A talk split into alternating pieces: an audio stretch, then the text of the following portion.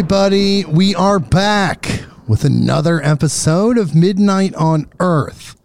I'm your host, Jake Weaver, and we're here to bring you more knowledge, more light, and more love. Hello, everyone. I hope you had a fantastic week. We're back, and we're doing a lecture episode this week. This week, we're bringing yet another new graduated guest on the show. Zig Ziglar is who we are introducing you to. And we'll talk about why in just a second. But I'd like to point out that with me here, just like every other lecture episode, Beyond the News episode, tribute episode, is Brynn Anderson of Vinyl Force Herbs. Hello, Brynn. Hi, Jake. How are you? I'm doing fantastic. How are you? I'm doing great. Thanks for having me today. well, you are the official guest co-host. Official. Yeah, yeah, I've been for quite some time. We're creeping up on year three of Midnight on Earth, if you can believe that. The time has gone very fast. The sands of time are going down that hourglass like a pressure washer. It's just, you know, it's just like, whoa, slow down there, sand pebbles. Good luck getting it to slow down. Somehow it doesn't seem like that's happening. So here's the deal, people. If you don't know about how we approach these lecture episodes, I will explain it to you. If someone is in the third dimension, still alive in their body, I should be able to find them. And I should be able to reach out to them. And they should be able to be on the show as a guest. And we can have a back and forth dialogue in real time. But if someone has graduated this dimension, they can no longer interact with us directly in a linear sense. Then they become a lecture episode guest. And they're here in spirit. We're learning from them. They have value.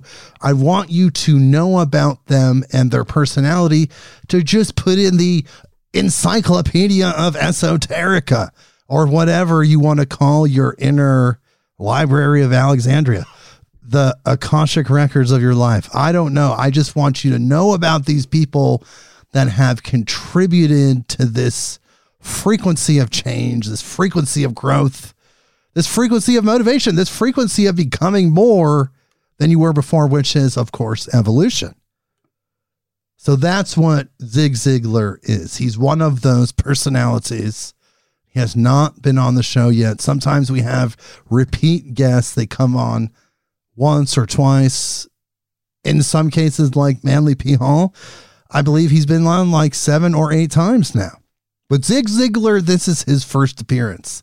And I've often heard about Zig Ziglar, and I know that he's contributed to the world of motivational speaking and personal development.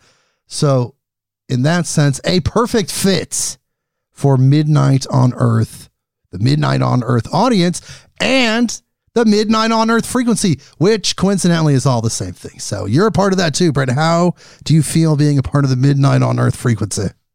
I feel in sync with that frequency. Feels Wow. great. Well, I attracted you. You're here. So you're in it. You're on that frequency.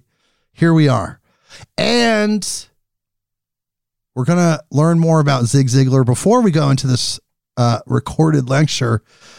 But first, I need you to do something for me. Go to patreon.com slash midnight on earth. It's a website. If you don't know, patreon.com is where you can go and directly support your favorite podcaster, YouTube personality, or whatever. It's an interface portal for you to directly support us. If you want to do that, if you feel so inclined, go check out patreon.com slash midnight on earth. I highly recommend you do that. It's a great help to us. It will help us expand this amazing entity, this frequency. We're going to amplify the frequency, but it takes the energy of love and monetary energy. It takes a lot of different energy to just amplify, right? We know. And follow me on Instagram at midnight underscore on underscore earth. That is the address. You can go there, follow us. Please do that. Spotify, Apple Podcasts, Google Podcasts, Audible, and Stitcher is going away. So goodbye, Stitcher. They just announced that they're closing up shop. But if you're a Stitcher listener, hey, you can still listen to me on Stitcher while they're still a platform. But we're on all the platforms and click that button that connects us so you know exactly what's going on all the time. When new people come on, living or graduated, you get a notification. And most importantly, what have I always said? Class, tell a friend. Tell someone that you know that loves these type of podcasts. Bring them here midnightonearth.com. It's a wonderful experience here that we have going. It's it's worldwide. I'm up to now 170 countries of coverage. And I'm very proud of that. I'm very honored and humbled to think that people in dozens of countries Every week, thousands and thousands of people in dozens and dozens of countries are listening to me and us. And Zig Ziglar. So let's read his bio right now so we know a little bit more about Mr. Ziglar. So here we go. Born in 1926, the late Zig Ziglar was a motivational speaker, teacher, and trainer who traveled the world delivering his messages of humor, hope, and encouragement. As a world renowned author and speaker, Zig had an appeal that transcended barriers of age, culture, and occupation. From 1970 until 2010, he traveled over 5 million miles across the world, delivering powerful life improvement messages cultivating the energy of change. Recognized by his peers as the quintessential motivational genius of our times, Zig Ziglar's unique delivery style and powerful messages earned him many honors. And today, he is still considered one of the most versatile authorities on the science of human potential. Wow, I'm already liking this guy already. It's sounding amazing. Zig Ziglar wrote over 30 celebrated books on personal growth, leadership, sales, faith, family, and success, including Born to Win, See You at the Top, Developing the Qualities of Success, Raising Positive Kids in a Negative World, Top Performance, Courtship After Marriage, over the top and secrets of closing the sale. Sounds like this guy was all over the place. Relationship, success, career. Nine titles have been on the bestseller list. His books and audiobooks have been translated into over 38 languages and dialects. Zig Ziglar was a committed family man, dedicated patriot, and an active church member. And he's here with us in the ethereal sense. His spirit is here. Zig Ziglar. Brynn, what do you think Zig Ziglar? Do you know anything about Zig Ziglar? I don't really, which actually listening to his bio, I'm kind of surprised. I mean, I've I've definitely heard his name, but I can't say that I've actually listened to him or read any of his material. Although actually I'm remembering his Raising Positive Kids in a Negative World. I have seen that title, which I did not realize he was the author of. So, yeah. He's probably the only one, I'm sure, that has that name on this planet, unless someone changed their name to mimic their mentor, Zig Ziglar. So, I've heard a little bit about him, just loving personal development material and loving motivational speakers and all of the books and everything. His name has definitely come up. I've seen it, but I can't say I've ever listened to him or read any of his books. So this is going to be new to me too.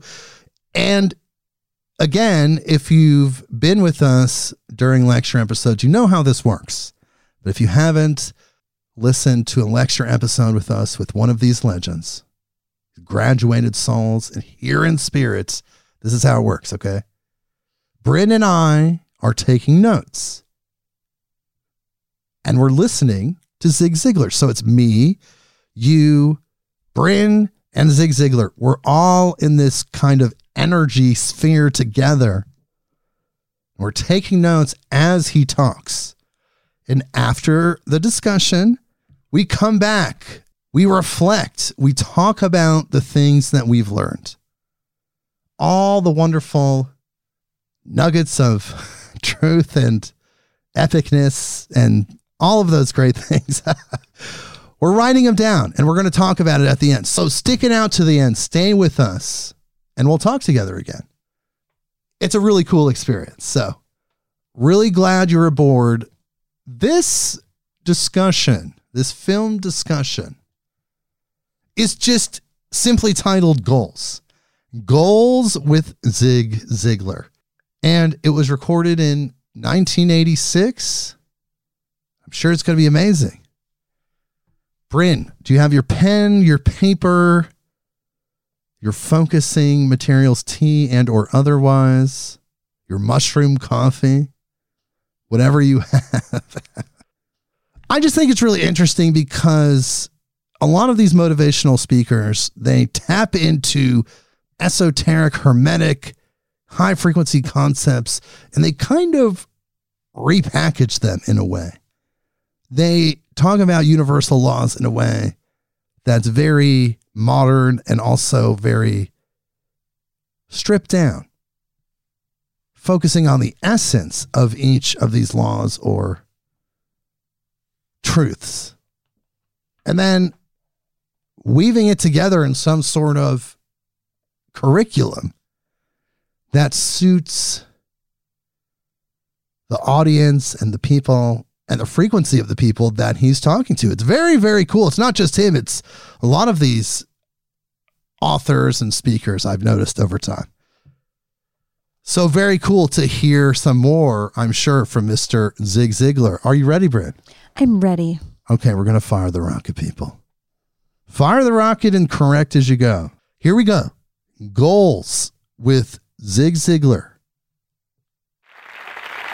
Wow, what enthusiasm. My goodness alive. Read something the other day you're going to be enormously intrigued with. Read where every third person was either remarkably handsome or amazingly beautiful. Now, what I'd like to get you to do is look directly at the person on your left.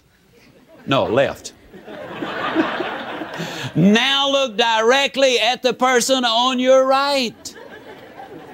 And if it ain't either one of them, well,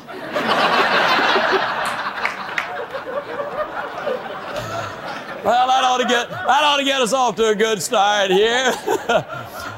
Just as a matter of curiosity, how many of you have ever either heard me speak before or else this is your first time? Can I see your hands? Okay. hey, we're with it here tonight. That's great. The name Howard Hill will probably ring a bell in the minds of some of you, but not all of you. Howard Hill was a good Alabama boy. He was an archer. Many people said he was the greatest of all time. He entered 287 archery tournaments. He placed first 287 times. As a youngster, I've seen newsreels of Howard Hill. I've seen him uh, where they were filming him killing a Cape buffalo, the toughest of all game animals to bring down with a bow and arrow. He killed a bull elephant. He killed a large shark under about 15 feet of water. As a youngster, I've seen newsreels where from 50 feet he would shoot at a bullseye and split it precisely in the center.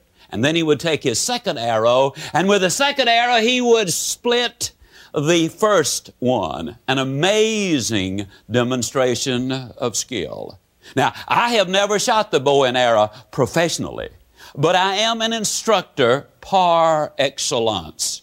I, think that's French, which means I'm really good. Uh, but, but I'm not absolutely certain of that. As a matter of fact, I am so good as an instructor of archery that I could spend 20 minutes with any man or woman in this audience this evening, and provided your eyesight is normal and your health is good, at the end of 20 minutes, I would have you hitting the bullseye more consistently than Howard Hill could have hit it the best day of his life.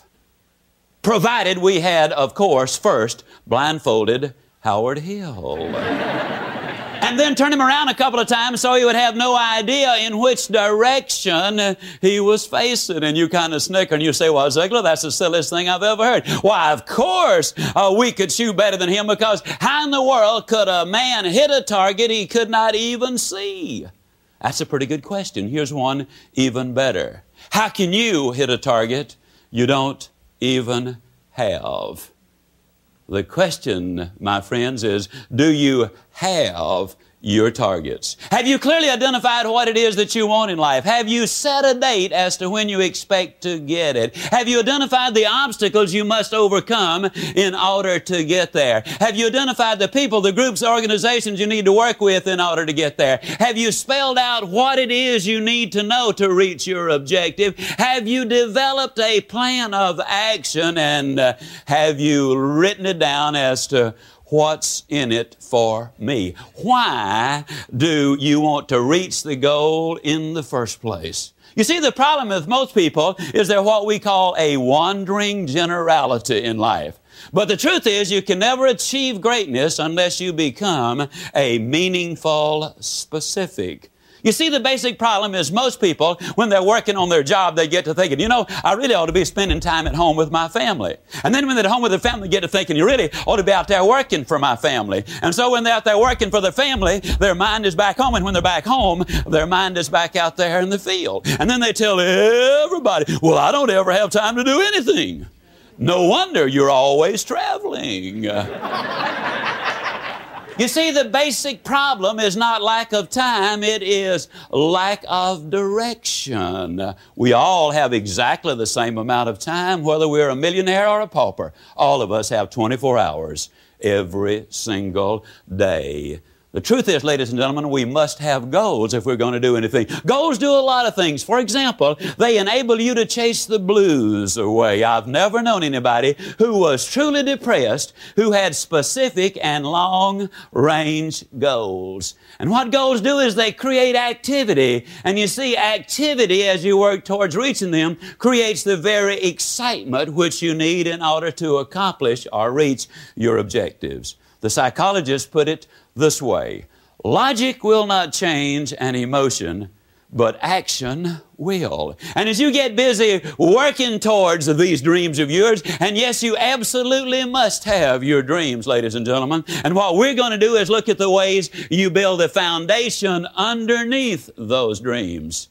Several years ago, they did an experiment with a number of college students. And in this particular experiment, they let them go to sleep and they hooked these brain machines up to them. With these brain machines, they could determine precisely within a matter of seconds when the student went to sleep. Then they could tell when that student started to dream. And as the student would start to dream, they would awaken him or her.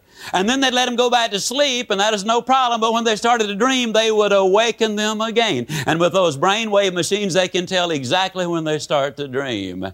At the end of one night of this kind of treatment, many of the students were nervous and fidgety. At the end of uh, two nights of this kind of treatment, where they had a reasonable amount of sleep, but no dreaming, they became very irritable and very short and very cross. At the end of just three nights of a reasonable amount of sleep, but no dreaming, they could tell that some of them were headed for some psychological difficulties. And so what they did was they aborted the experiment. Now, about 24 hours later, most of the students were back to normal. Within a week, all of them had returned 100%. But the experiment proved something very conclusively, and that's this. When you're asleep, ladies and gentlemen, you need your dreams.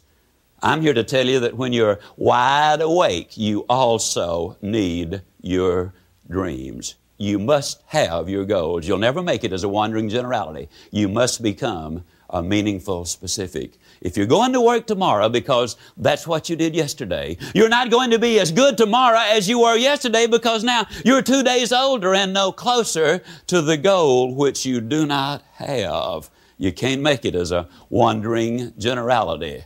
Most people understand you got to become a meaningful specific. It reminds me of an experiment done some little while ago by Jean Henri Fabre, the great French naturalist. He took a number of processionary caterpillars, so named because they follow each other in a procession. And he lined them around a flower pot until they formed a never ending circle. And they started going round and round 24 hours that first day. And then they went the next day and the next. And by the, about the third or the fourth day, he put some pine needles into the center of that flower pot. That's the food of the processionary caterpillar. They kept going round and round, seven full days and seven full nights. They went round and round until they literally dropped dead from starvation and exhaustion. With an abundance of food less than six inches away, they had starved to death because they confused activity with accomplishment. You've got some friends that are in the same shape. They're busy, busy, busy all the time. They're going, going, going, going, and they're here and they're there and they're somewhere else. But they never really accomplish anything because they don't have those specific, clearly identifiable objectives. You gotta have those goals. Now that you know why it's important to have goals, take the next few minutes to prepare a dream sheet. Write down everything you've ever wanted to do or be or have. Now, don't be judgmental. Let your mind run free. Here's a guide to help organize this dream sheet. As you write down one idea, it will trigger others. No matter how far fetched or seemingly unrealistic, be sure to write down everything. Begin with travel and vacations, where you want to go and how you're going to get there, your automobile, the kind, the color, all of the options, the house, the, the size of it, the style, and all of the extras, the money, savings, investments, your career, the salary, the increase, the raises, and all of the benefits which go with it, your promotions, uh, the children and your family, the education, activities, the shared time, friendship, the respect, the helping of others, your health, your, your body weight, the exercise, your religion, your church involvement, your religious study, and your mind, education, reading, recall. Now, if other things come to mind, you add them to your list. Take your time to complete this list, and when you're finished, set it aside for 24 to 48 hours. At that point, get out your dream sheet again, and after each item, write why. Now, this is crucial. If you cannot clearly articulate in one sentence why you want to be, do, or have what you included on your list, it is not something you're serious about. So take it off. We'll get back to this later. Yet the truth of the matter is, 97% of the people in our great land never really set their goals in the proper light in the way that you're going to be taught during the course of this program. 97%. And one of the major reasons is because of a little thing called fear.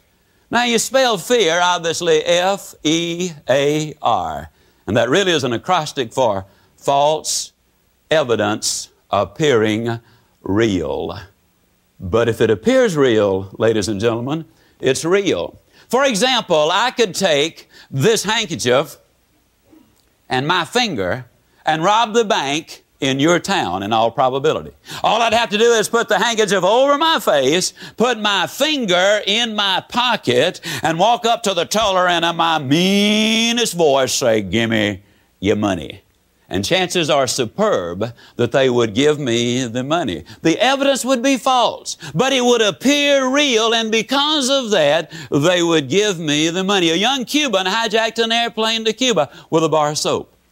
He took it to the captain of the aircraft and he said, uh, Let's go to Cuba. I've got a bomb in here. Though the evidence was false, it appeared real, and they went to Cuba. You see, the truth of the matter is a lot of people collect a great deal of false evidence and the net result is they never set the goals. Now let me assure you, there's a certain amount of danger in setting goals. For example, next Monday morning I get on an aircraft in Dallas, Texas going into Atlanta, Georgia at 845. Now I've got sense enough to know that when I get on that airplane, there's a certain amount of danger when I get aboard that aircraft because some airplanes are coming down faster than they go up.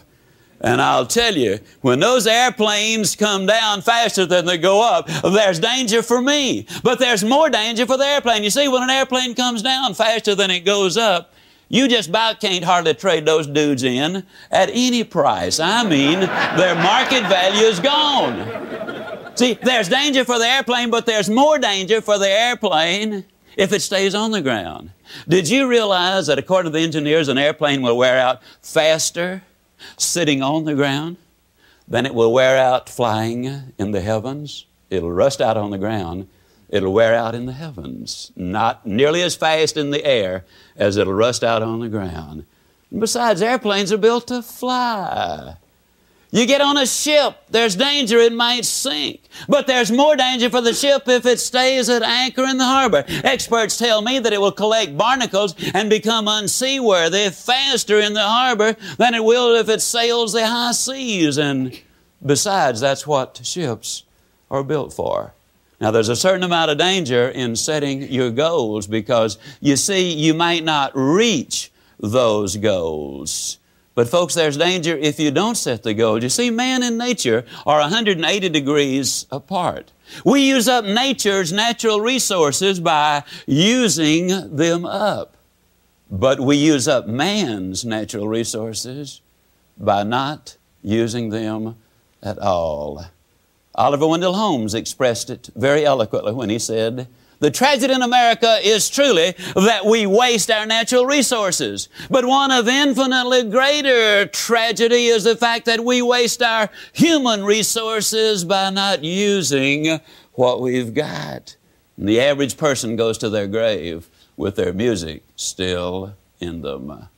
What a shame. You got to have goals, ladies and gentlemen. I want to talk a little bit about goals on the line of how do you lose 37 pounds and write a book. I'm just going to kind of give you that as an example. For 24 years of my adult life, by choice, I weighed well over 200 pounds.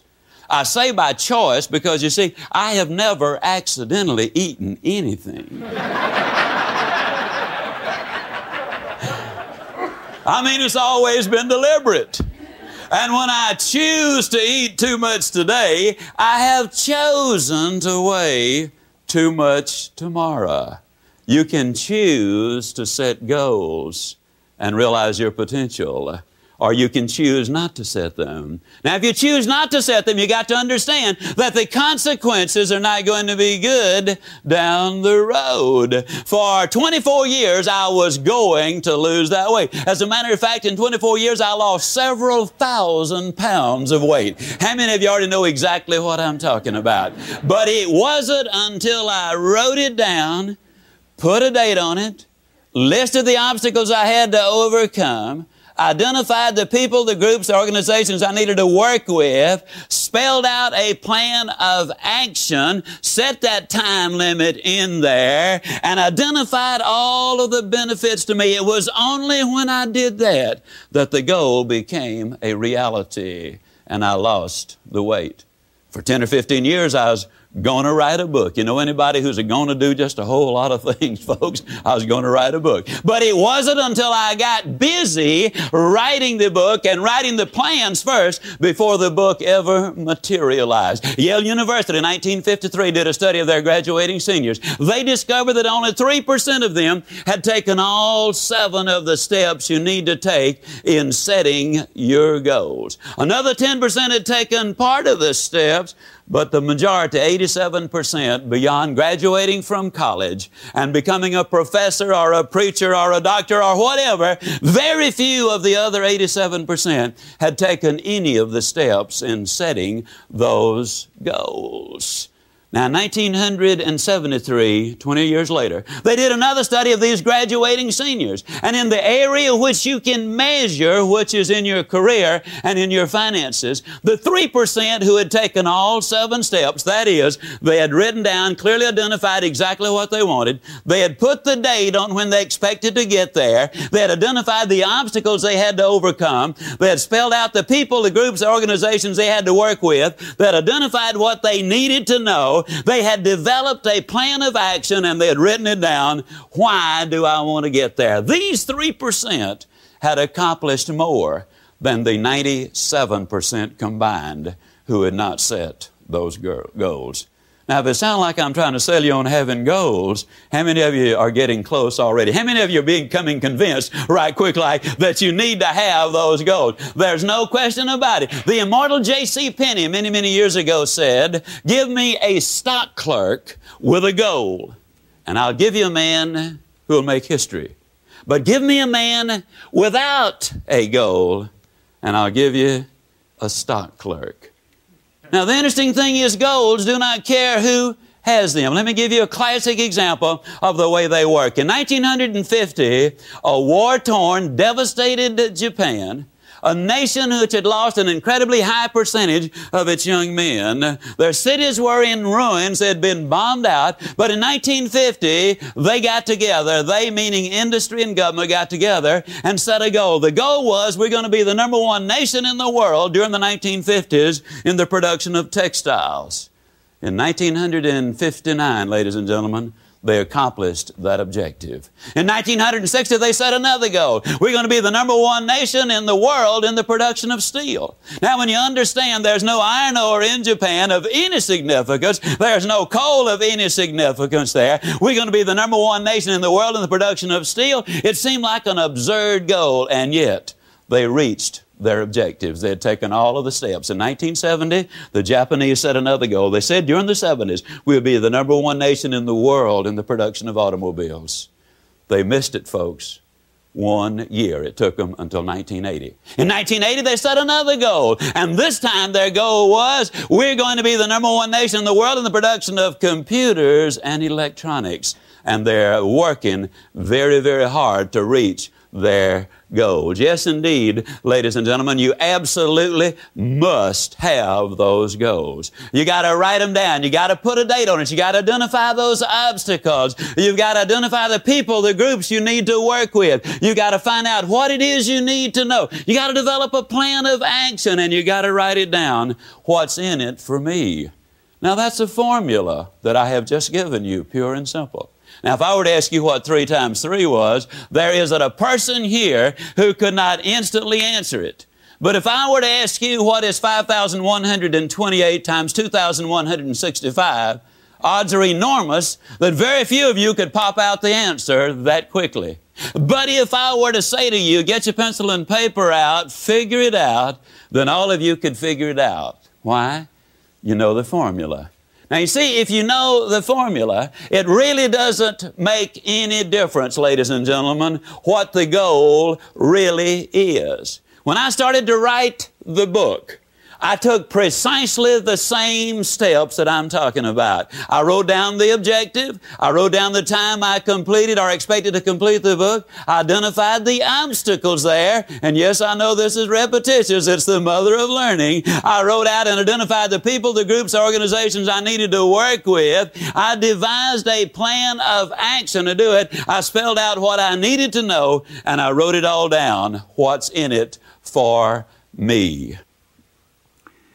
I think most of us would like to be part of that successful group of people with goals. But few of us take the time to sit down and write out our plan for life. The truth is, most of us just don't know how to go about doing it. So here are seven steps to help you start setting goals. First, you've got to identify the goal. Next, you need to set a deadline for achievement. Number three, you need to list the obstacles to overcome. Number four, you need to identify the people and groups to work with. Number five, you need to list the skills and the knowledge required to reach your goal. Number six, you need to develop a plan of action. And number seven, you need to list the benefits. What's in it for me? These are the seven steps you must take to set your goals. The truth of the matter is, you see, there are seven types of goals. But the formula works exactly the same whether it's a social goal, a mental goal, a physical goal. Doesn't make a difference what kind of goal it is. Let me kind of uh, alert you and give you a simple example of why we need to be alerted to why we need some of our goals. For example, is there anybody here who has a racehorse worth in excess of a million dollars? Can I see your hands? Okay? Now, if you did have a thoroughbred horse worth in excess of a million dollars, would you keep him up half the night, let him drink coffee and booze, and smoke cigarettes and eat junk food? Now, chances are you'd say, Ziglar, that's crazy. Of course not. How about a $10 dog? Would you treat him that way? $5 cat? what about a billion dollar body? See, we need goals identified to take care of our physical body. We need family goals. We need career goals. We need spiritual goals. And yes, we also, ladies and gentlemen, need financial goals. Before going any further, it's time to take a personal inventory, kind of a checkup from the neck up to see how you're performing in various areas of your life. As each area appears on the screen, evaluate yourself on a scale of 1 to 5, 5 being excellent. Begin with the physical area of your life. Rate yourself on appearance, medical checkups, exercise programs, weight control, and nutrition. The next area is the family, your listening habits, your forgiving attitude, uh, being a good role model, time together, supportive of others, respectful and loving. Financial, earnings, your savings and investments. Budget, adequate insurance, charge accounts. Social, your sense of humor, your listening habits, your self confidence, your manners, and caring. The spiritual, the inner peace, the sense of purpose, prayer, religious study, belief in God. Mental, imagination, attitude, continuing education, reading, and curiosity. Career, job satisfaction, effectiveness, job training, understanding the job, the purpose, and your competence. Now, Review your performance in all seven areas and determine which areas need improvement. We will use this evaluation later in the program to help you set your goals.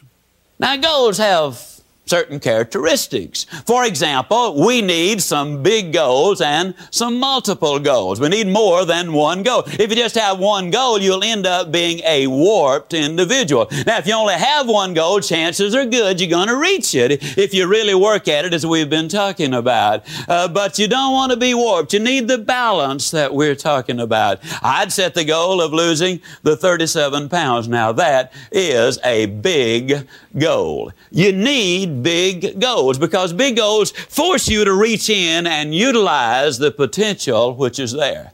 I love the story of old gentleman Jim Corbett, the former heavyweight boxing champion of the world. Corbett was out doing his road work one morning and uh, he saw a fisherman who was just having a field day. I mean, he was pulling in the big ones and he was pulling in the little ones. And Corbett noticed that as he was running past, the fisherman was putting the little fish in his creel and he was throwing the big ones back in.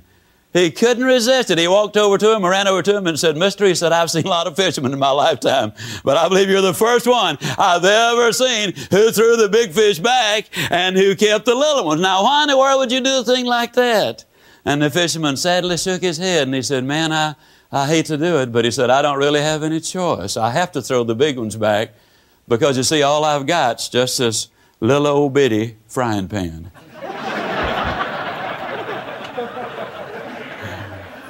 Now, before you laugh too, brother, let me point out he's talking to you and about you. And he's talking about me. So many times we get the big goal, the big idea, the big dream, something that would make a big difference not only in our lives, but other lives. And no sooner do we get this big goal and we say, Oh no, Lord, don't give me such a big one. All I got's just this little old bitty frying pan. Give me a little one, just a little one. Don't make me stretch. Besides, you know, if the goal was any good, if the idea was any good, somebody else would already have thought about it. Just give me a little one. Folks, you got to have some big goals in life because it's the big goals which really make you reach in and, uh, res- and use the resources which are at your disposal. And the resources you have are awesome. Emerson was absolutely right when he said, What lies behind us and what lies in front of us pales in significance when compared to what lies within us. You've got within you the capacity to reach some of those big goals. Now, you need to follow the steps we are talking about because that makes them sensible and sound and logical. But we need some dreams. We need some big goals. One of my goals was to lose 37 pounds because I was sick and tired of being sick and tired, in a nutshell. Now, one of the toughest things I've ever done in my life was to discipline myself to get on that exercise program requiring the jogging and requiring the dieting. Up until then, you see, my idea of exercise had been simply to fill the tub, take a bath, pull the plug, and fight the current. I mean, uh, you know, that was it.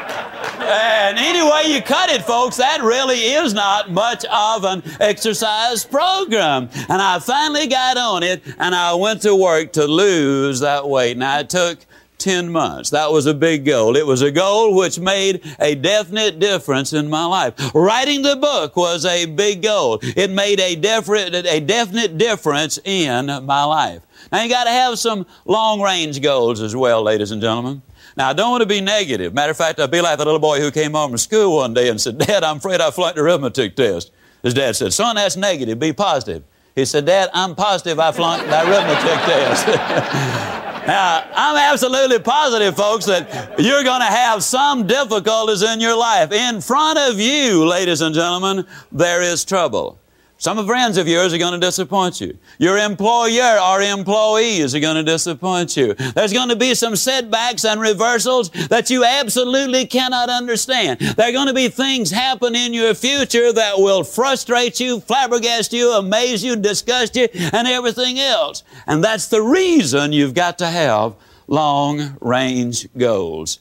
You see, if you've got those specific long range goals, ladies and gentlemen, and then when things don't go exactly your way, you will treat the setbacks as a pebble on the beach. If you don't have those goals, you'll treat it as if it were the whole ocean front. You got to have long range goals. And the reason you need long range goals is because the long range goals help you to deal with and overcome those short range failures the rule is very simple. You go as far as you can see, and then when you get there, you'll always be able to see further. I set my goal to lose 37 pounds in 10 months. That was my objective. And as I looked at it, 37 pounds in 10 months, I knew and I knew in my own mind that I could reach that goal of losing 37 pounds in the 10 months. But we got to break things down. Like when I get aboard that aircraft in Dallas going to Atlanta, you see, for the first 20 minutes, we'll be headed straight towards Atlanta. But after 20 minutes, we'll no longer be going to Atlanta. Don't know where we'll be going, but it won't be Atlanta, Georgia. Because the direction of the wind will change, the velocity will change, the gravitational pull of the earth, the sun, the moon, and the stars will all blow that uh, airplane off the course. And so the captain of the aircraft will turn the aircraft around, fly back to Dallas, land, and start over. Just saying if you're paying attention. How many of you, how many of you know perfectly good and well he's not going to do that? He's going to make a different heading, is he not? He's going to change the course. You see, when you have those long range goals, a lot of thing, times things happen to you. Well, you don't abandon the goal. As my younger brother, Judge Ziglar, says, you don't change your decision to go. You simply change your direction in order to get there. See, we can't always predict what's going to be out there. When I set the goal of losing the 37 pounds in 10 months, I broke it into 10 parts. 10 months I was going to do it. That's 3 and 7 tenths pounds per month. Now, folks, I knew I could lose three and seven tenths pounds a month. You see, that's less than a pound a week. I knew and I knew that I knew uh, that I could lose three and seven tenths pounds a month. As a matter of fact, I was so certain that I could that I didn't even bother to get started the first 28 days.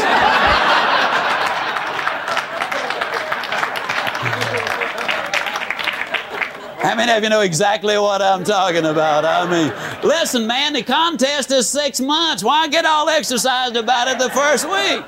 Or, but mom, school just started. We've got nine more months. Why should I knuckle down and study now? Or look, I've got all week to get the correspondence out, boss man or boss lady. Why should I hustle so hard today? But you know, time marches on.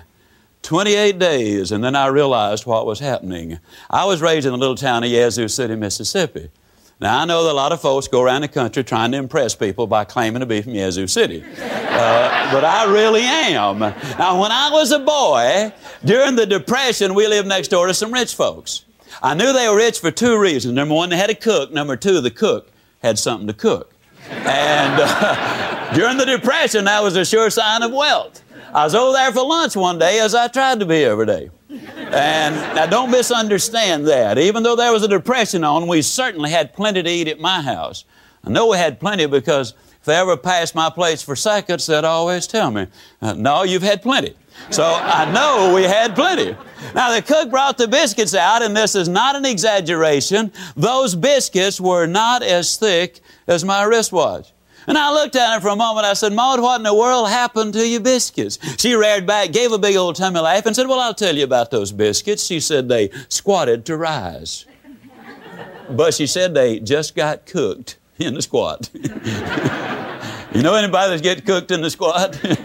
you know anybody who's going to do something just as soon as, or they're half a mind to do such and such a thing? You ever have anybody say, well, you know, wait till the kids get out of school and then I'll really get involved in this project. We got so many things going on right now. Wait till they're out of school. Wait till summertime comes and then I'll really get busy. The kids get out of school, you know what they say then? Well, you know, I didn't realize it, but I got to take the kids somewhere every day. I had more time when they were in school. Wait till they get back in school and then I'll really get busy. Kids get back in school, you know what they say then? Well, you know, for the first time in 19 years, dear old Central High has finally got a winning football team, and you got to support the kids there. Wait after the football season is over, then I'll really get busy. Football season, then you know what they say then? Well, here it is Thanksgiving and Christmas and New Year's, and people don't want to be bothered with this sort of thing this time of year. Wait after the first of the year, man, then I'll really get busy. After the first of the year, you know what they say?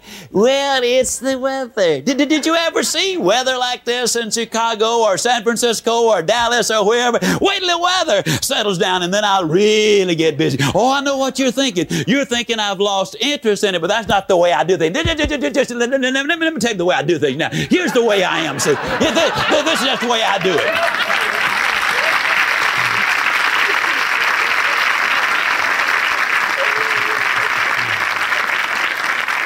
See, the way I do things is I get everything organized. I get it lined up. I have everything in just such and such order. And then, man, once I get it all put together, that's when I really get after it. I mean, that's just the way I've always been that way. Do things that way. I know some of these other folks are of me right now, but you just wait. I'll catch them. But this weather, it is just so horrible. Wait till it clears up. And the weather clears up, you know what they say then? Well, here it is. It's Easter time. And Easter time, you know, that's a family time. And we always spend a lot of time together. And you said so yourself. The family is extremely important to you. You do the work for the family, and if you can't spend some time with them, you might as well not do all the work. I mean, wait after Easter's over, then I'll really get busy. And then after Easter, you know what they say?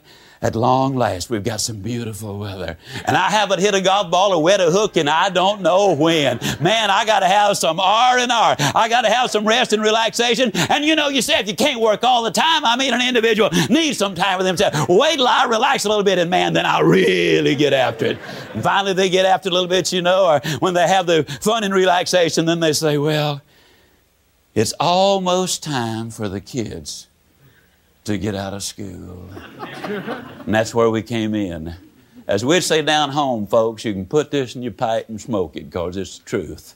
The people who wait for Aunt Matilda to move out, or John to get on the day shift, or the new models to come out, or the new mayor to come in, or for the new advertising campaign to get started. The people who wait on the new senator in Washington, or until inflation slows or the rate of interest come down, the people who wait for changes to take place out there before they do the changing in here are flat going to end up getting cooked in the squat. the rule is simple. You do it now. You do it now. When I analyzed what I had to do, when I wrote it down and understood my objective, that all I had to do was lose one and 29, one and 29 hundredths ounces per day. Then 10 months later, to the inch, to the ounce, and to the day, I had lost the weight. The truth of the matter is, in writing the book, it's a 384 page book, it's entitled See You at the Top. We've sold in excess of a million five hundred thousand copies. I wrote 1.26 pages a day for 10 months. You see, to reach your goals, ladies and gentlemen, it does not involve monumental undertakings every day of your life. But what it does involve is a lot of commitment, a lot of decision, and working on it in a relentless, steady, committed basis. You got to do something every day. When I broke it down into that specific thing, you see, goals have got to be specific. You can't make it as a wandering generality. You absolutely must become a meaningful specific.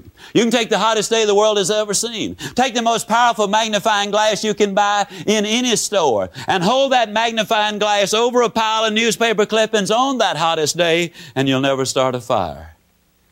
If you keep the glass moving. But the moment you hold that glass still, harness the power of the sun, multiply it through the glass, and boom, you got a fire. You got to have specific goals. My goal was specific. Write the book by July 4th. Lose the weight at the same time. To the inch, to the ounce, and to the day, it all came to pass. You've got to have those specific goals. During this program, we've asked you to prepare a dream sheet and a self evaluation sheet. Look at your self evaluation sheet and determine which areas need improvement. Set some specific goals for these areas. Now take your dream sheet and itemize only those things which you truly want to achieve. Combine these items with those from the self evaluation sheet, and you will have a comprehensive list of your major goals. From this new list, select at least two goals you will work on every day. It will be easier to select these goals if you remember that for each goal you must answer yes to these five questions. Number one, is it really my goal? Number two, is it morally right and fair? Number three, are my short range goals consistent with my long range goals? Number four, can I commit myself emotionally to complete the project? And number five, can I visualize myself reaching this goal? For each goal you plan to work on daily, set a deadline for achievement. List the obstacles you need to overcome. Identify the people and groups you need to work with. List the necessary skills and knowledge. Develop a plan of action and list the benefits you will receive. Then, periodically, reevaluate each of your goals. When one goal is reached, replace it immediately with another. Your emphasis on certain goals may change, so it is critical to review your goals list regularly. Now, the question often comes with all of us if we want to reach our goals, how do you go about it? Do you share your goals with other people? That possibly is the most often asked question of all to me. How and who do you share your goals with? And the rule is basically fairly simple. If it's a give up goal, you share it with everybody. If it's a go up goal, you share it only with those people whom you love and trust and whom you know are going to be supportive of you. Now, for example, a give up goal, if I'm going to give up eating too much, or drinking too much, if I'm going to give up smoking, if I'm going to give up cussing, if I'm going to give up being mean and nasty and ornery, any of the go give up goals like that, I want to share it with other people because others are supportive and they will encourage you in that. But for example, if you're a salesperson and your goal is to be the number one sales lady in the organization or the number one salesman in the organization, and you go to another one of the sales ladies and say, Hey, I'm going to be number one sales sales lady in this whole organization this whole year. And that lady's objective was to do the same thing. Do you think she's going to say to you, yeah, you can sure do it when all the time she's wanting to do it? Uh-uh. But if you go home and tell your husband or your wife Yes, indeed. I'm going to be number one this year. You'll get the encouragement and the support there, which is so extremely important. Yes, you really have to have that understanding of goals. If they're give up goals, share them with everybody. If they're go up goals, share them only with the people whom you know will give you the support. Want to reach your goals? You got to make a commitment. Now, one of the basic problems in life is so many people do not make commitments. When I was losing that weight, one of the toughest things I've ever done in my life was continue to deny myself the food which I so dearly love, especially the sweets. And it was really tough to get involved in all of that jogging. But I had made a commitment. And because the commitment was made, I really decided I was going to stay with it. I had another commitment. When I wrote the book, one of the first things I put in there was that I weighed 165 pounds and that I had a 34 inch waistline. I had it typeset. Now, at the time I put that in there, I weighed 202 pounds and had a 41 inch waistline. Now, the reason that's important is very simply this. I could not get a publisher to publish the book initially for me. Later is no trouble, but initially I could not. I had to publish the book myself. And in there, I decided to order 25,000 copies. A friend said, if you sell 25,000 copies, you got yourself a bestseller. So I ordered 25,000 copies of the book. Now, let me tell you something about books. The first copy costs you more than the next 24,999. And those 24,999 ain't cheap. I'm talking about a whole bunch of money. Now, I made a financial commitment to buy those books. I also had written in there that I weighed 165 pounds. Now, let me tell you something about human nature. If I tell you one lie and you catch me in it, from here on in, everything I say, you're going to put a question mark after it. If you tell me a lie, and I catch you in it, from here on in, everything you say to me, I'm going to put a question mark in it. In my book, I wrote I weighed 165 pounds. I had 25,000 copies of the book. Now, you can imagine what would happen if I had not lost the weight. Now, I got a warehouse full of books, saying I weigh 165, and I come waddling out at 202. And your next question would be, I wonder what else he lied to me about. Friends, I made a commitment. There is no question about it. You got to make a commitment. And you got to understand something which is extremely important, and that is that your vocabulary makes a great deal of difference in your success in life. I got to apologize for those people who've heard me do this. But for years I went around the country and with a strained expression on my face and pain in my voice, I'd say, You gotta pay the price. Sound like a dying calf in a snowstorm. and what a bunch of baloney that was. I, I'll never forget nine months of hating jogging and hating joggers. How many of you hate joggers? Can I see your hand okay? For nine months, I really hated those joggers. You know, every time I saw one, he's jumping up and down and saying, Man, it makes you feel so good. It gives you so much energy. And there I was, hating and hurting every step I was taking and fussing about it too. And then that day in Portland, Oregon, never forget it, if I live to be 150, Beautiful spring day. Temperature about 78 degrees. It was high noon. I was running on Portland State University campus. Had a seminar at 4 o'clock. This was high noon. And as I was running out there that day, I noticed a lot of the students were laying on blankets. Some were reading, some were studying, some were courting, some were snoozing. And here comes old Ziglar running by. Sweat running down my back, sweat running down my legs. And all of a sudden it hit me that for the first time I was really enjoying running. I was having a ball. And that day I changed my vocabulary.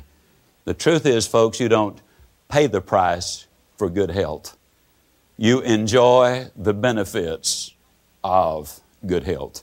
You don't pay the price for setting goals. You pay the price for not setting those goals. You enjoy the benefits of reaching those goals. You don't pay the price for a good marriage.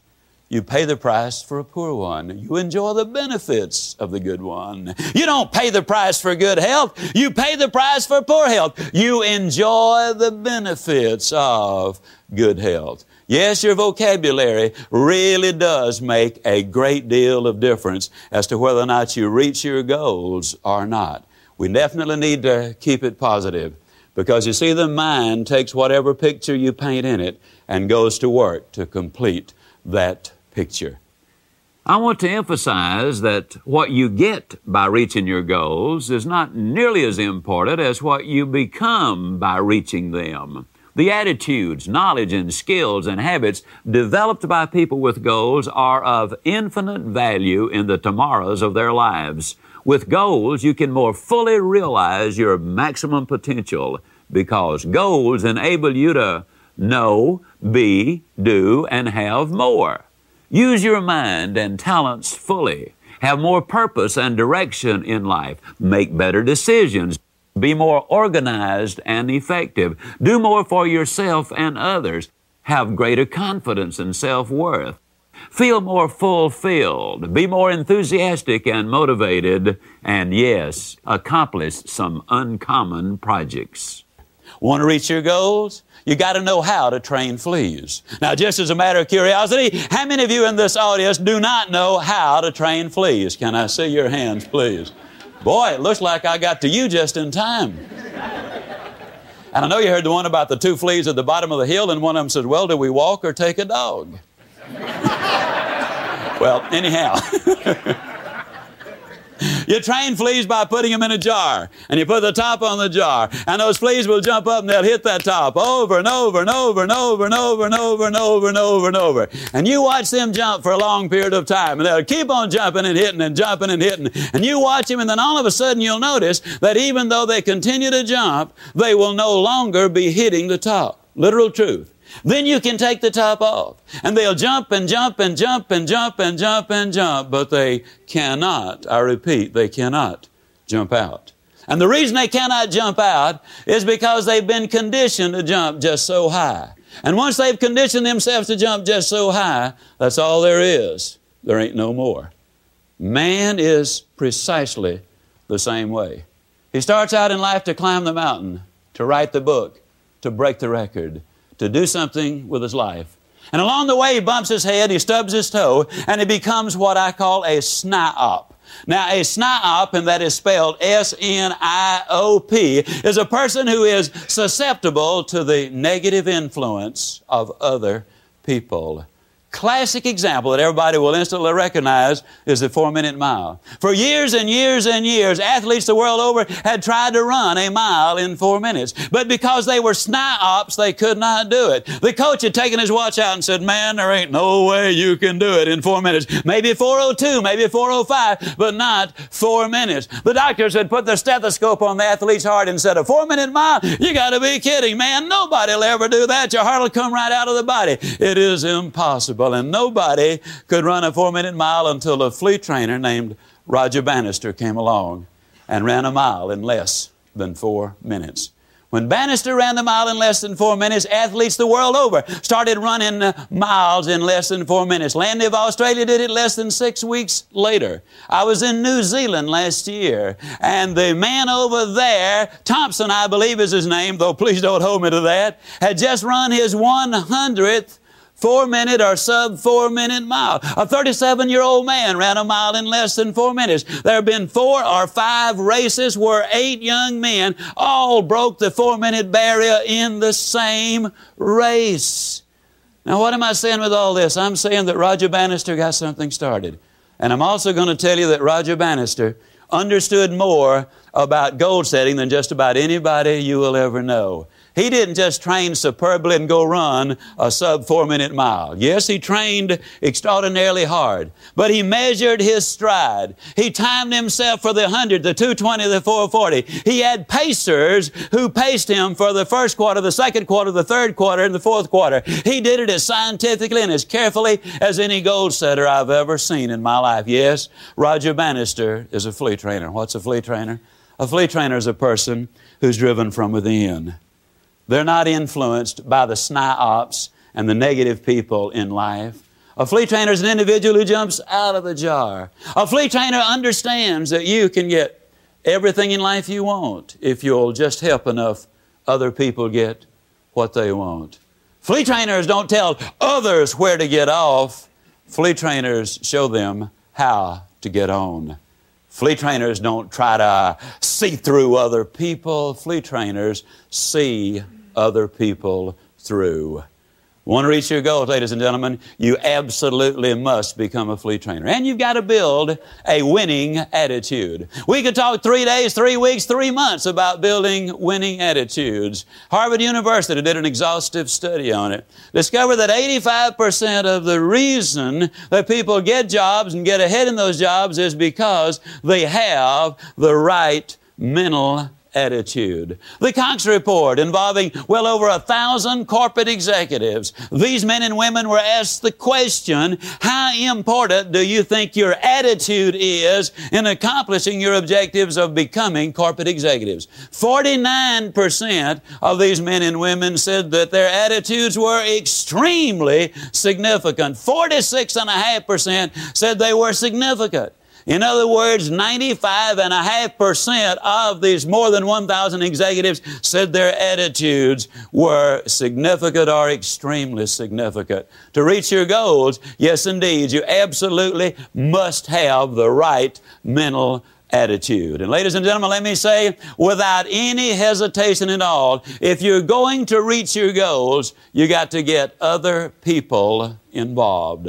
You simply cannot reach major objectives entirely on your own. You got to understand that the influence other people have and the help they can give you will play a major role in what you do. When I was a small boy down in Yazoo City, Mississippi, I never shall forget there was an abandoned section of the railroad track. And as boys will do, we often went down there, and one of our little games was to see how far we could walk on that railroad track without falling off. And we'd take a few steps and we'd fall, and we'd take a few steps and we would fall. Had we only understood that two of us could simply have gotten parallel with each other, reached across the rails, and held hands, that we could have literally gone indefinitely without falling off. When business, when management and labor understand that they're on the same side. When husbands and wives and children understand that they're on the same side. When employer and employee understand that they both have the same objectives, when they begin to work together, that's when everybody really benefits the most. You look at the Super Bowl teams every year, and by and large, you're going to have the Super Bowl team The number one had major objectives, that was it. And incidentally, did you realize that they spend over 3,000 hours each team preparing for that specific event? Did you realize that the average American spends infinitely more time planning a vacation than they do planning their lives? Did you realize that more people spend more time planning the wedding than they do the marriage? You see, we need, ladies and gentlemen, we need those specific objectives. And we need to work together on these things if we really are going to work at our maximum and the most people benefit the most. You need to work together. As a matter of curiosity, how many of you have ever seen a flock of Canadian geese flying overhead? Can I see your hands? Okay. If you have, you will notice three things about those Canadian geese. Number one, they always fly in a V formation formation. Number two, if you will notice them, one leg of the V is always longer than the other leg of the V. And number three, if you follow them carefully enough and long enough, you'll notice there's a considerable amount of confusion in the flock. Now, just as a matter of curiosity, how many of you have ever wondered why one leg of the V is always longer than the other one? Can I see your hands, please? Well, let me explain that the longer leg is longer because it has more geese in it.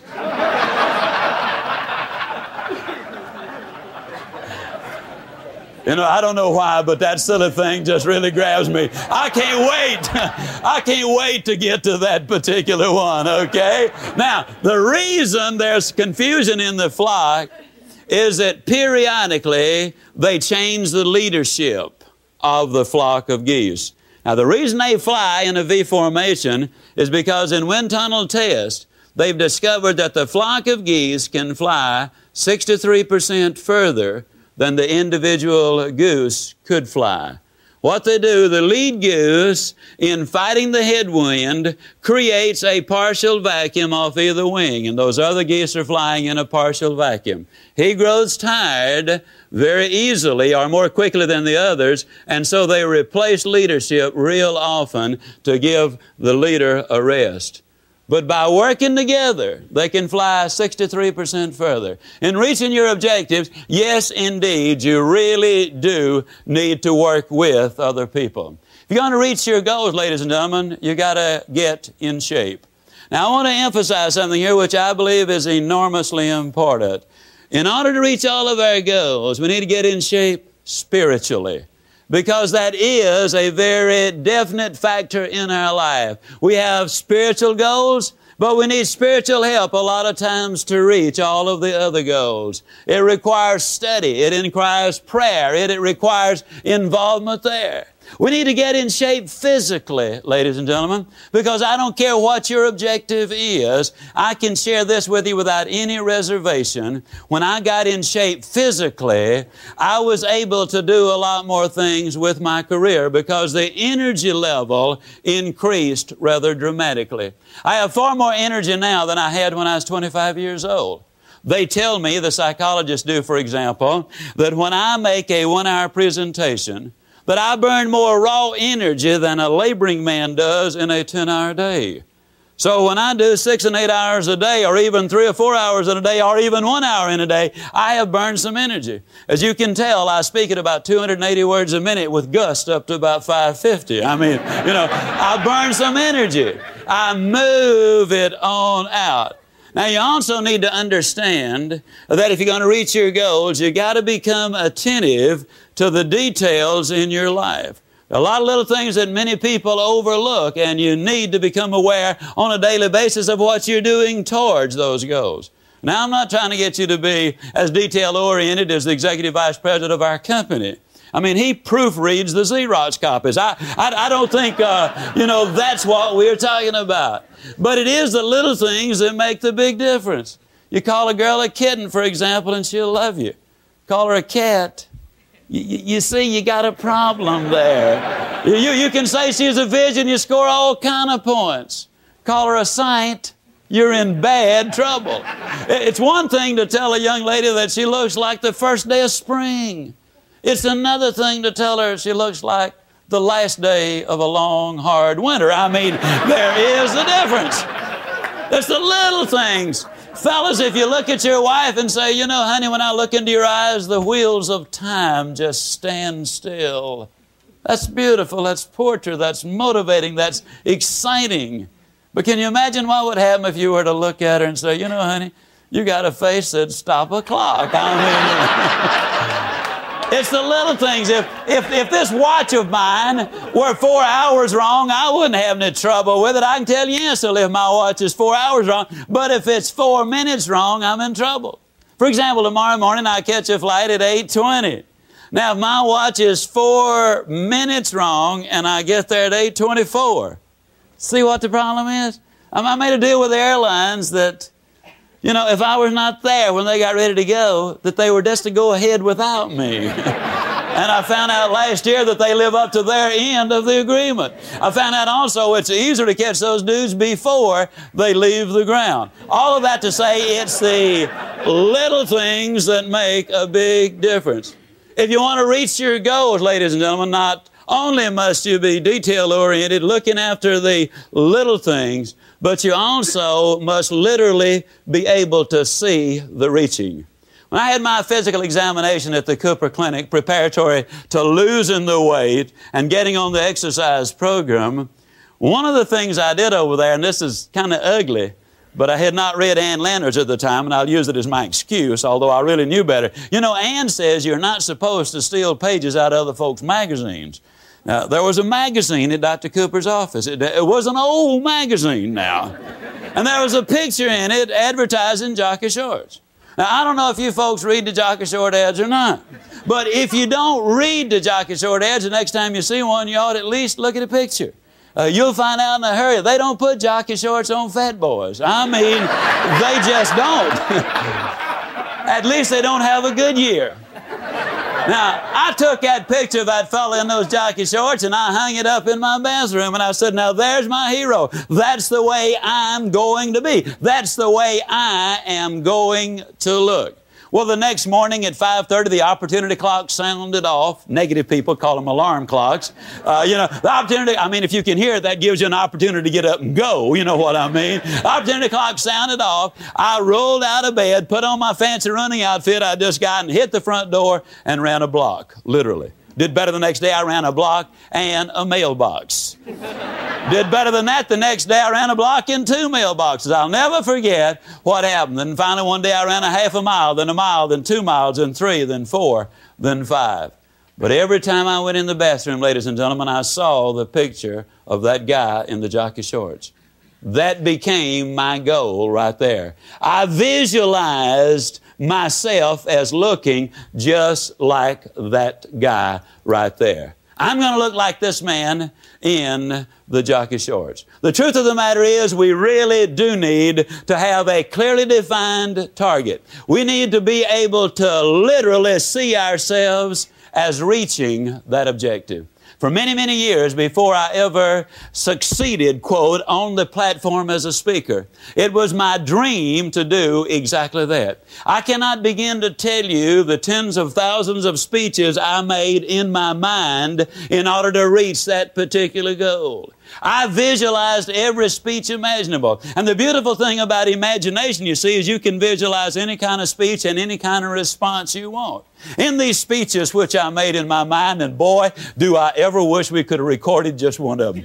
you talking about speeches. You've heard about speakers having folks rolling in the aisles. I had them rolling up and down the steps. You heard, uh, uh, you know, about standing ovation. My average standing ovation was 11 minutes in my dreams. I mean, listen, I never made a mistake in the speech I had in my mind. The audience sat there with incredible rapture and attention. I mean, as if they could not believe that a mere mortal could utter such incredible words of wisdom. I mean, the beautiful thing about the imagination is, you see, you can make it absolutely just right. You gotta have your dreams. But let me tell you something, folks. Be careful about your dreams. Be very careful.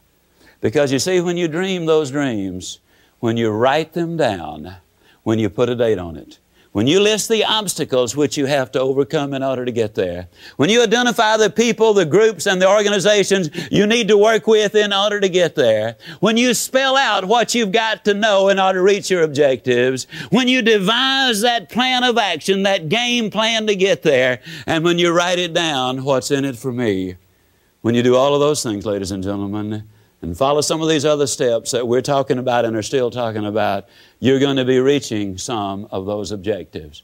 I can honestly look you in the eye and say that virtually every major objective I've ever set in my life has been reached. And I honestly believe that the rest of them will be reached. When you follow the steps with firm conviction, when you've made your commitment, when you do all the things we're talking about, things are going to happen in your life. Now, if you'll notice, I've not even hinted throughout this entire presentation that it is easy, because it is not. As a matter of fact, I'm absolutely convinced that life is tough. But the point is, you got to be tough on yourself. And when you're tough on yourself, uh, then life is going to be infinitely easier on you. I can tell you it's fun. I can tell you it's exciting. I can tell you it's rewarding. And I can tell you that when you follow all of the steps we're talking about, that all the goals we've been talking about, the physical, the mental, the spiritual, the social, uh, the career goals, the financial goals, they all come to pass. You see, the interesting thing is, as we look at our goals, there's no such thing as an individual goal. When I set the goal, for example, of writing that book, only that one in 2,600 pages a day. Little did I realize that it would have such a bearing on my social goals. You'll be amazed at the people that invite me to a free dinner now since I wrote a book. I mean, it affected my social life. But you know what? It also affected my family life because I had to do a lot of research to put it together. It improved our relationship. It improved my spiritual life because again, I had to do some research there. It definitely improved, my physical life because I tied it in. Had a dramatic impact on my career. Had an impact in every phase of my life. Your goals are going to do the same thing. There's no such thing as an isolated goal. They're all tied in to so many of your other goals. In order to reach your goals, we need to be able to visualize all of them. Many years ago, in the days of the sailing ship, there was a young sailor who was out at sea for the first time.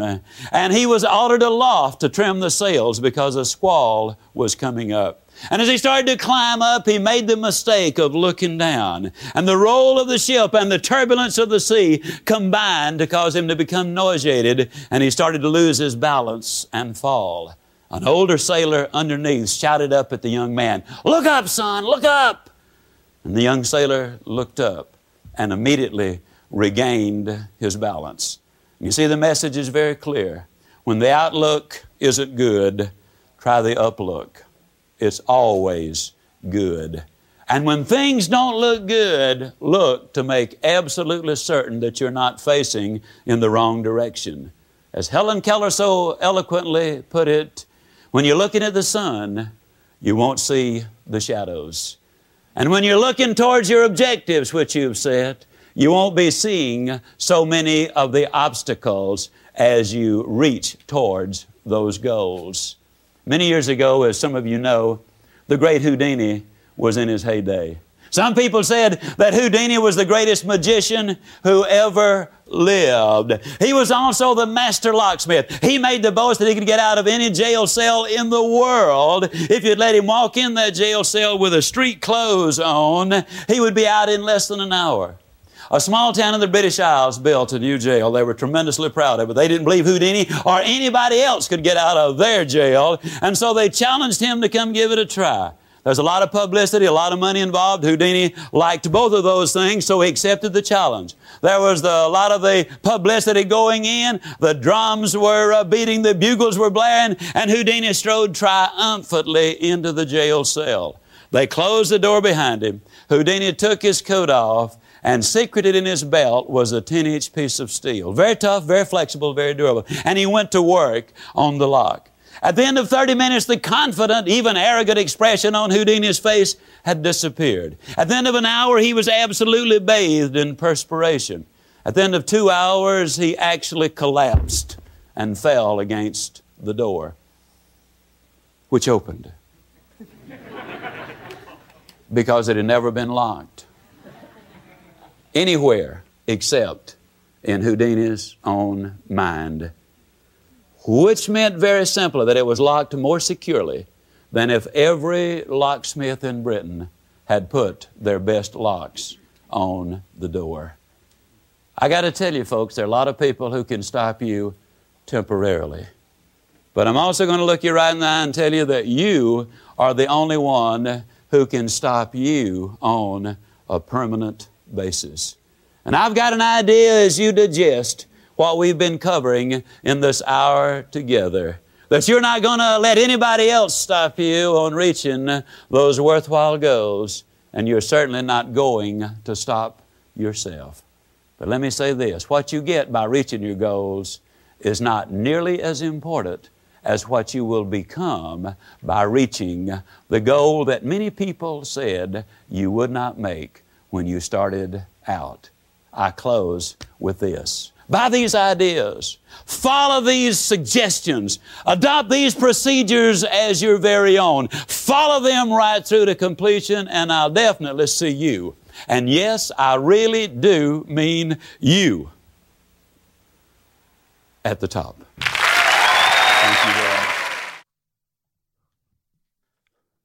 Okay, everybody, we're back after that amazing talk with Zig Ziglar. No wonder he's so legendary. What an incredible human being. I absolutely loved that talk. Did you like that one, Brynn? I did. That guy was hilarious. He was hilarious, intelligent, had, yes, a very unique delivery style, which I thought was cool. Yeah, he had some jokes. Yes, he was very humorous and witty and all of those wonderful things. And he really tapped into those core concepts with a specific focus on goals, which I think all of us need to hear, even if we are accomplishing goals. Sometimes you just need those affirmations, perhaps said in a specific way, and it unlocks a level of understanding that maybe you didn't have before. And maybe you've heard it said dozens of times from other people, but somehow this one specific way is the one that fits best for you. And then, boom, the knowledge upgrade takes place. And that's really why I do these lecture episodes with these people to introduce you to these personalities, these people that have left an impression on the collective consciousness of humanity. I believe that Zig Ziglar made an impression, a big impression. He's probably, as they say, influenced tens of millions of people over decades. So that's why I do this. I want you to know these people. I want you to get that information. I want you to focus on goals. I need to focus on goals. Everybody needs to focus on goals. You just decide what you want, you say it, and then you go for it. It's a lot going on there. Brynn, tell me your first point, and then we'll do a little point by point kind of analysis. Go. Go. Goals. Uh, you can't hit a target you don't have. I like that. That's uh, simple but very clear, and you can't really get around that. Yes, and related to that is the activity versus accomplishment. See, just like he's saying, and I've heard others say this, and I think about this myself. People think that because they're busy, busy, busy all the time, that that activity equals accomplishment. Not necessarily the case. Unless there's a goal, there's something that you're working towards to focus that energy to make it an accomplishment. Otherwise, it's just activity, which I think is something that a lot of people get confused about. Sure. I mean, I think our society is generally very busy and full of activity, but I don't really feel like we learn, especially as children, about making goals. I don't feel like that's something, I mean, if that was something that started in kindergarten, where kids were taught to make goals in a specific way and to like reach, you know, not just like to get an A in math or something, but you know what I mean, more specific than that and more meaningful. Um, that would really shape people's brains differently and how they function by the time they get to just being busy all the time yes, if they were taught in a foundational sense how to approach goals, how to execute goals in a successful way, not just in a superficial way, which I think is what you're talking about. And his method of teaching with stories, I actually really love that method. It's very entertaining. And he talked about how a person can be a meaningful specific or a wandering generality meaning you're just drifting. Napoleon Hill talks about that. You're just drifting, or do you want to be a drifter, not not a homeless person or a hobo? It's not what we're talking about, but just aimless energy without direction. Or are you focusing that laser of manifestation into cohesion? Are you a meaningful specific? What do you think about that, Brynn? I like that. I haven't heard heard it said quite in that way before. So yeah, and I think I mean that goes right along with it. If you are a generality, then yeah, you don't have the focal point. You're not the laser beam that uh, gets to where you need to go. So yeah, I hadn't quite heard it said in that way before, uh, but I think that a lot more would happen in my life and I'm sure in in all of our lives if we had the laser beam pointed at the meaningful specific goal, long-term goal that we were looking for. And I liked how he said about the if you have a long-term goal, then the obstacle or the thing that gets in your way is just a pebble rather than being the whole shore. If you don't have a goal, then you stumble and you think like, oh, that's it, it's over, that's the end of life, that's the end of this project, that's the end of whatever. Um, whereas if you have that long term goal in mind, then it's just like, oh, okay, there's a roadblock, go around it, find a different way, go a different direction, and keep moving forward. That's just a good point to remember. And have no fear. Fear is false evidence appearing real. I've heard that said a lot. he's saying it, and I loved his examples. A person with a bar of soap, they thought it was a bomb. The guy's got his finger in his pocket, he's pointing it at people. It looks like a gun. Therefore, it appears real. Let's analyze multidimensional reality. Let's look at our life just here in this moment in the third dimension on planet Earth and think about how fear, false evidence appearing real, has directed the collective consciousness lately. I would say probably for decades, but really kicking up within the last five years and the whole COVID era. False evidence appearing real. And then you react because it appears real, you being the average human. It appears real. So it's real. It appears real, real. But your brain is wrong because it's false evidence.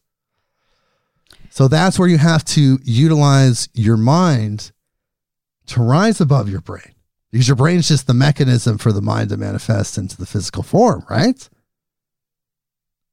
So false evidence appearing real. Fear, it it just destroys everything. It's the it's the kryptonite to manifestation. It's just it's so bad because fear is the absence of faith. Having faith, understanding that once you set up that attractive force within your minds, that the magnetism of the universe itself will harmonize with you and you can make things happen. Absolutely. I think that was really the most important point that he made.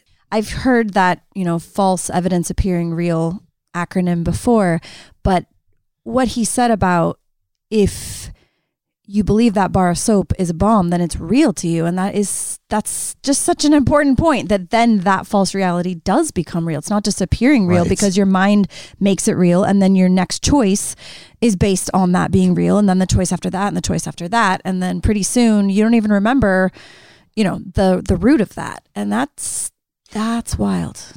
it's very indicative of where we are on beautiful planet Earth in 2023. I'm so blessed and honored to be here in this timeline, in this time stream, here with you, and hopefully being a light for you as you listen to this. You learn something. It's okay. There's nothing wrong with that. It is very strange. But here we are using our intellect to accomplish goals. And he really did focus on the power of goals. As an anchor of energy, you set that goal. That's that anchor point that you set up in the field, the hologram of reality. And then that anchor point becomes a magnet. Isn't that crazy? It's just so wild. It's the very, very, very strange universe that we live in. It's so strange.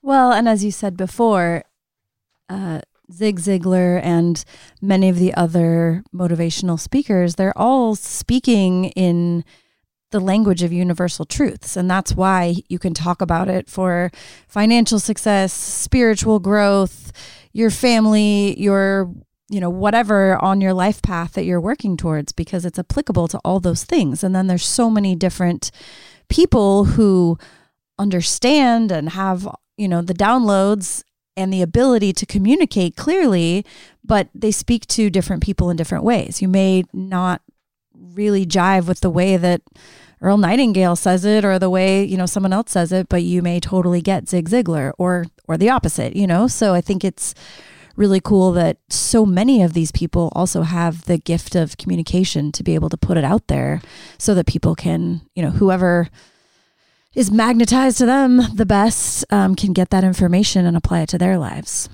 Absolutely. He's just another fantastic teacher who I think is unique in telling people to take care of their physical body. They all say it's all the motivational speakers, but he really did put an emphasis on it. You have to take care of your physical body, your spiritual body, your mental body. And in other words, you need to get in shape physically, spiritually, and mentally. It's all part of getting the most out of the human experience. Sure, you're here for five minutes and you can just drug yourself the entire time. Just be drowning in dopamine and serotonin and then die. Uh, hopefully you're here for more than that. I believe you are. If you're listening to this podcast, you actually care, you want to learn, you want to grow. So it really is important for all of us to do that. We've got to do better. I, I personally, look, people, I'm going to be totally honest with you. I'm always totally honest with you. I'm going to be even more totally honest with you. I could get healthier. I could do more. This is inspiring me. It's really making me want to improve myself physically more. Physically, spiritually, mentally. We have to get in shape. I've heard Buddhist teachers talk about this that because it's necessary for you to have spiritual and mental correctness, right thinking and right action, that takes your vehicle being in fantastic working order. You got to make sure that machine, that beautiful biological meat suit that we're in, is running perfectly and optimally in order for the other things to function correctly. So if you're not doing that, it's kind of like, I don't know. He's saying this Buddhist, random Buddhist teacher I'm talking about right now. He was saying that it's kind of selfish. Now, I don't want to judge anybody. I'm not even going to judge myself on this, but I'm just going to say that I could personally do better. And he's inspiring me because it's all intertwined. And we're here for five minutes on planet Earth living this specific life. It's like five minutes long. I'm telling you, people, once you get to the end, you're going to feel like it's five minutes long. So we just got to make the most out of it. That's all I'm saying. Brynn, tell me some more things you learned from Zig Ziglar. Are you cooked in the squats? Uh, yeah. Do you know anybody cooked in the squat? Are there things in your life that you could be doing better, but you're holding yourself back in some way mentally? Uh, yeah, definitely. Me too. I'm, I don't even know what it is personally, but I'm sure there. It's, if I analyze my life, I could do better. I could do way better. We can all do better. I really thought it was interesting that he talked about sharing your goals with people that are in resonant with your goal. I thought it was really interesting they talked about sharing your goals with people that are in resonance with your goals and not people that are going to get jealous or throw you off or be negative for negativity's sake. Yeah, I think that that's actually really important because the encouragement is the encouragement is helpful and it's also i think when you have goals you encourage others to have goals. So if you're out there like oh i'm going to jog every morning or whatever this thing is and then the other person's like oh wow i could be in better shape i could do that or you know meditate or whatever it is that you're working on. So i think that's really cool and i think that there is a lot of negativity for negativity's sake. I think that that is a f- food source for uh a lot of people. Is that the So- SNIOP he was talking Yes, about? the SNIOPs. Don't be SNIOPs. Uh, it's an 80s word. It was from the 1986. it's like it's so like a 80s. It's like a psyop. It's a sniglet. if you know what that is, people, I'm just dating myself there. That's a, it's a new sniglet. Yeah. Um, Google so, that one. You know, yeah, but I mean, that's. It is really important. It's important to be positive. It's important to change the way that you talk to yourself, the way you talk about how you're going to accomplish something, and put it into a positive framework.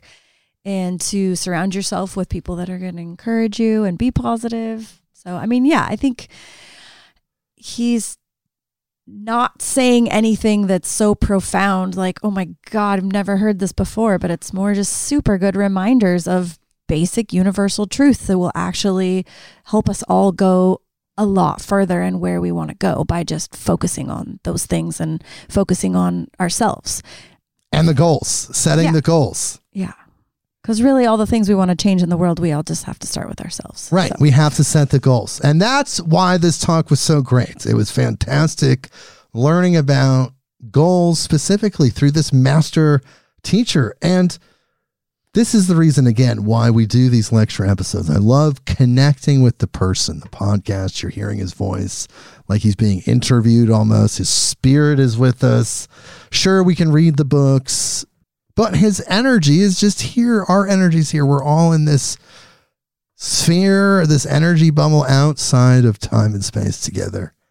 And we learned something from Zig Ziglar. So, wow. You also get it's it's interesting because when you bring on these guests from the other side in their lecture form, you have them also in like a capsule of the time that they're from and, you know, what's going on. So their humor or their, you know, the way they speak about things, or mannerisms can be kind of also held in this just capsule of, of where they capsule. were. It's really interesting when you listen to Manly P. Hall speak. When you, you know, any it's it's it's uh It's a language time capsule. yeah, it's saying. really interesting. Incredible episode. I'm very honored to learn from Zig Ziglar. Perhaps you've never heard of him prior to listening to this episode. Congratulations. You just got introduced to Zig Ziglar. Now we all know this is again why I do these lecture episodes. Brynn, you look like you have one more thing you want to say. Yeah, I just want to know Give what me the eye. Go what ahead. time are you setting your opportunity clock for tomorrow? yes, I I'm did setting love mine. that.